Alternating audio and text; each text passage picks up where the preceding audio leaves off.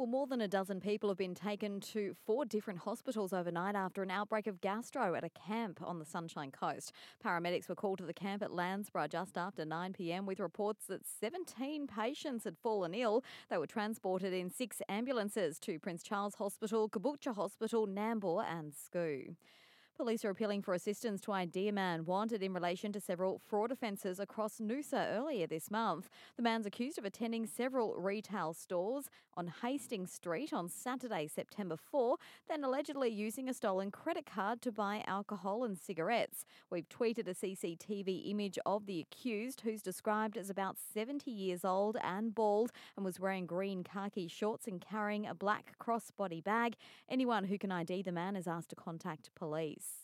Portable toilets will be mandatory at Teewah Beach from next month. Queensland Parks and Wildlife has finalised October 12 as the date when all campers staying at the beach camping zones 1 to 7 must bring and use their own toilet during their stay.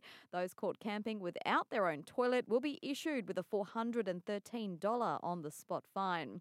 And Penrith has five days to respond to an NRL breach notice for time wasting against the Eels. The Panthers have been fined $25,000 and trainer Pete Green has a season ending suspension.